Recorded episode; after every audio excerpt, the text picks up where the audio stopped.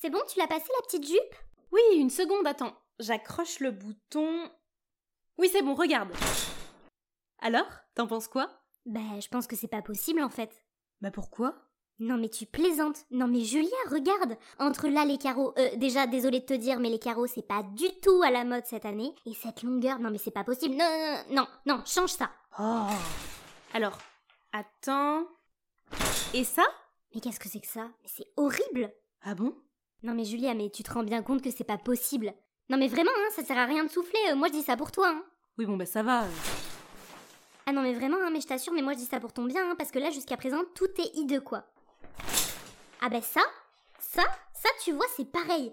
Non mais c'est hideux, non mais regarde, c'est mal coupé, c'est d'un mauvais goût, c'est has-been au possible. Ça, c'est Asbin Ah bah ouais hein. Ouais, bah ça, c'est mes fringues. Allez, viens, on se casse. Pff, je repose tout et on s'en va. Ah bah faut pas mal le prendre, ça dépend des tendances et des looks quoi. Bah c'est vrai ça, pourquoi des fois t'es has-been et pourquoi des fois t'es in? Oh, ça va et oh. hein. Vous savez, la mode, avant tout, c'est une affaire de bon goût. Déjà, les histoires de tendance, de mode et de démodé, c'est avant tout une histoire d'époque. Oui bon bah merci euh, Julia, je me doute bien qu'au Moyen-Âge on portait pas des slims et des crop tops. Ah bah ça c'est sûr que les slims et les crop tops c'était pas pour tout de suite tout de suite. À l'époque du Moyen Âge, la couleur qui est très à la mode c'est le noir. En fait on pourrait penser qu'autrefois le noir c'était associé au deuil, à la mort quoi. Mais en fait pas vraiment, puisqu'au Moyen Âge la couleur des enterrements c'était plutôt le gris. Non mais attends, mais c'est chelou ton histoire. Euh, Moi j'ai toujours entendu que le noir c'était la couleur du deuil. Et puis si c'était vraiment pas le cas, comme tu dis, qui est-ce qui porterait des fringues noires? Les croque-morts? Eh ben non madame. En vérité le noir c'est un peu la couleur du sérieux, de l'autorité, de la droiture quoi. Au début c'était les professions les plus haut placées qui s'habillaient en noir. Par exemple il y avait les juristes, les magistrats et les banquiers. Ah ouais, mais pourquoi ces gens-là précisément et pas tout le monde? Ben, parce qu'il faut bien comprendre que à l'époque, le noir profond, c'est une couleur super chère et hyper difficile à obtenir. Il faut une grande quantité de cette matière pour teindre le vêtement. Finalement, c'est tellement cher à produire qu'à la fin du XIVe siècle, ça devient la couleur de la noblesse. Monsieur le noble a du sang bleu et une petite fourrure noire sur le dos. Nous fûmes fort plus élégants que tout le reste de la populace et des gueux. C'est vrai que les nobles, ils se la pétaient un peu quand même. Hein. Et ça, ça va pas s'arranger au XVIe siècle. Pour te dire, à cette époque, il y a même un mec qui rédige les manuels de savoir-vivre pour apprendre aux enfants que tu dois t'habiller d'une certaine façon en fonction de ton rang social. Et pour prétexter tout ça, il se décharge complètement en disant C'est pas moi, c'est Dieu qui a décidé. Non mais la grosse balance quoi, commence à l'arranger bien de dire c'est pas moi, c'est lui. Plutôt oui, et surtout que selon ces manuels de savoir-vivre, il est précisé qu'il faut lutter contre les dépenses superflues, les tralala, les froufrous, parce que ça déplaisait soi-disant à Dieu et il fallait vivre simplement. Sauf que tu t'en doutes bien, la règle, elle est pas du tout la même pour tout le monde. Les lois révèlent la façon dont les rois ont cherché à réglementer le luxe des parures et des vêtements de leurs sujets. Et à la cour, ça se passe pas tout à fait comme ça, puisque les nobles continuent à porter de la soie. Les textes de loi réservaient même le droit aux princesses de porter des robes de soirée rouge, ce qui était complètement interdit pour toutes les autres femmes du pays. Tu parles, ouais, vivre modestement, non mais allô quoi. Enfin, ils faisaient quand même bien les lois comme ça les arrangeait, hein. C'est ça, donc être tendance, c'était juste pas autorisé si t'étais paysan quoi. Et le pire, c'est que ça va continuer encore et encore. C'est que le début, d'accord, d'accord. Ok, merci, bonsoir, je ne relèverai même pas la nullité de ta blague, Anna. Au XVIIe siècle, le fait de dire que c'est la cour qui fait la tendance, c'est même pleinement assumé. Oui, mais ça je sais pourquoi, c'est parce que le roi il a fait un discours où il a dit à partir de maintenant ce sera la cour et personne d'autre qui décidera de la tendance, seuls les nobles et les gens de sang bleu décideront de ce qui est beau et de ce qui est moche. Les fashion faux pas, c'est pas possible, il faut absolument que tu sois magnifique ma chérie.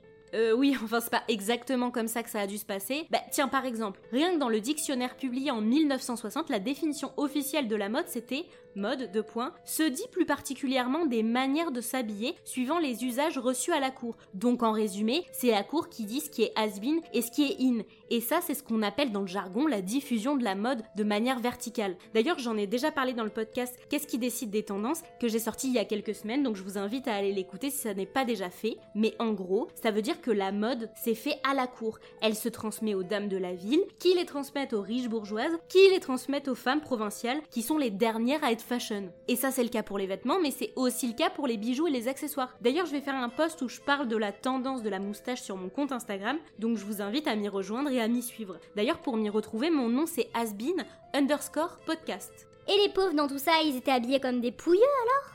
Ben, disons que le bas peuple, bien s'habiller avec le peu de moyens qu'ils avaient à l'époque, c'est évidemment pas une priorité. On gardait les vêtements jusqu'à l'usure, il n'y avait pas de saisonnalité et il y avait peu de vêtements tout court d'ailleurs. Finalement, la mode, c'était tellement pas une priorité dans ce rang que la société a fait ressentir ça non seulement dans les tableaux, mais aussi dans la littérature du XVIIe siècle, où on parlait peu de la vie du petit peuple dans les villes et les campagnes. Ah ouais, donc en gros, dans l'ancien temps, c'est toujours les grandes dames de la noblesse qui font la mode, et les autres suivent comme des moutons. Non, avec le temps, il y a quand même quelques améliorations, avec les magazines de mode qui sont de plus en plus quali, même s'il faut bien le dire, les magazines restent quand même réservés à une petite minorité. Et puis si quand même, avec le temps, les références en termes de style vont un peu changer, déjà parce que la royauté française touche à sa fin, et parce que le milieu du spectacle devient très à la mode au 19e. Du spectacle? Attends, euh, tu me parlais de Madame la Marquise et d'un coup tu te mets à me parler des saltimbanques. Euh, concrètement, euh, c'est quoi le rapport? Ben le rapport c'est que les saltimbanques, comme tu dis, les gens du milieu du spectacle, les chanteurs, les comédiens sont souvent les nouvelles stars du look tendance. Ah bon, bah c'est bizarre ça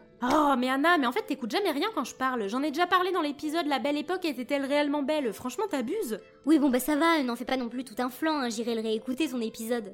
Ouais, ouais, bon j'aime mieux ça. Hein. Ben, en fait, c'est l'abolition des privilèges qui permet de s'habiller comme on veut. En plus, avec le progrès de l'industrie et le prêt-à-porter bon marché qui est produit mécaniquement, même le bas peuple peut prétendre à se faire passer pour bourgeois avec des vêtements et des accessoires bon marché. Et comment te dire que les bourgeois et les gens de la haute, ils sont pas chauds pour se mélanger avec le rang inférieur? Du coup, les plus riches, pour conserver leur statut de plus riche, ils vont établir une nouvelle règle, celle de miser sur peu d'accessoires et de tenues différentes, mais aussi de ne posséder que des vêtements avec des tissus d'une extrême qualité et d'une finition parfaite pour creuser justement le fossé entre les riches et les pauvres. Non mais comment ils sont hautains? Monsieur Jean-Benjamin Eudes de la Comtesse refuse de se mélanger avec Jacouille la fripouille. Hors de ma vue, sale gueux, ou je te ferai bouffer ton tissu bas de gamme T'es un peu perché quand tu racontes tes histoires, mais quand même c'est vachement bien résumé. Hein.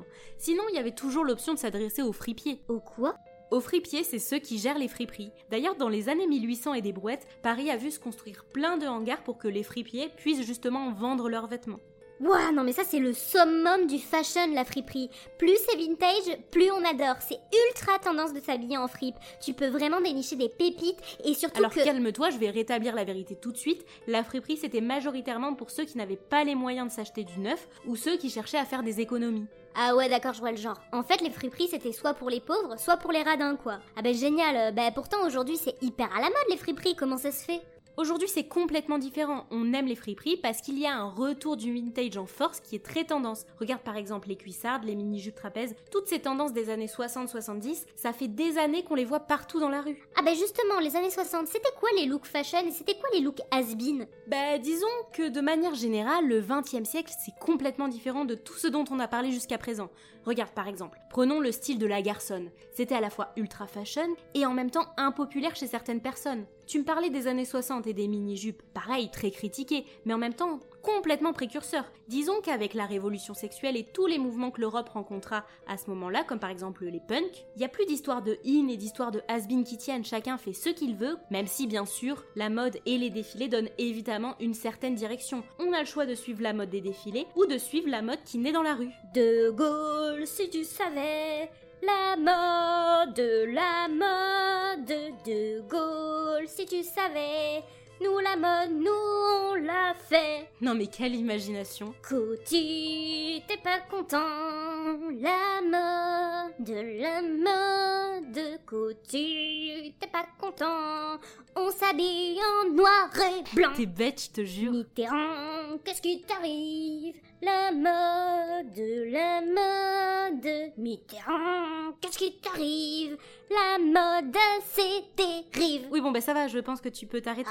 Enfin, qu'est-ce que tu feras?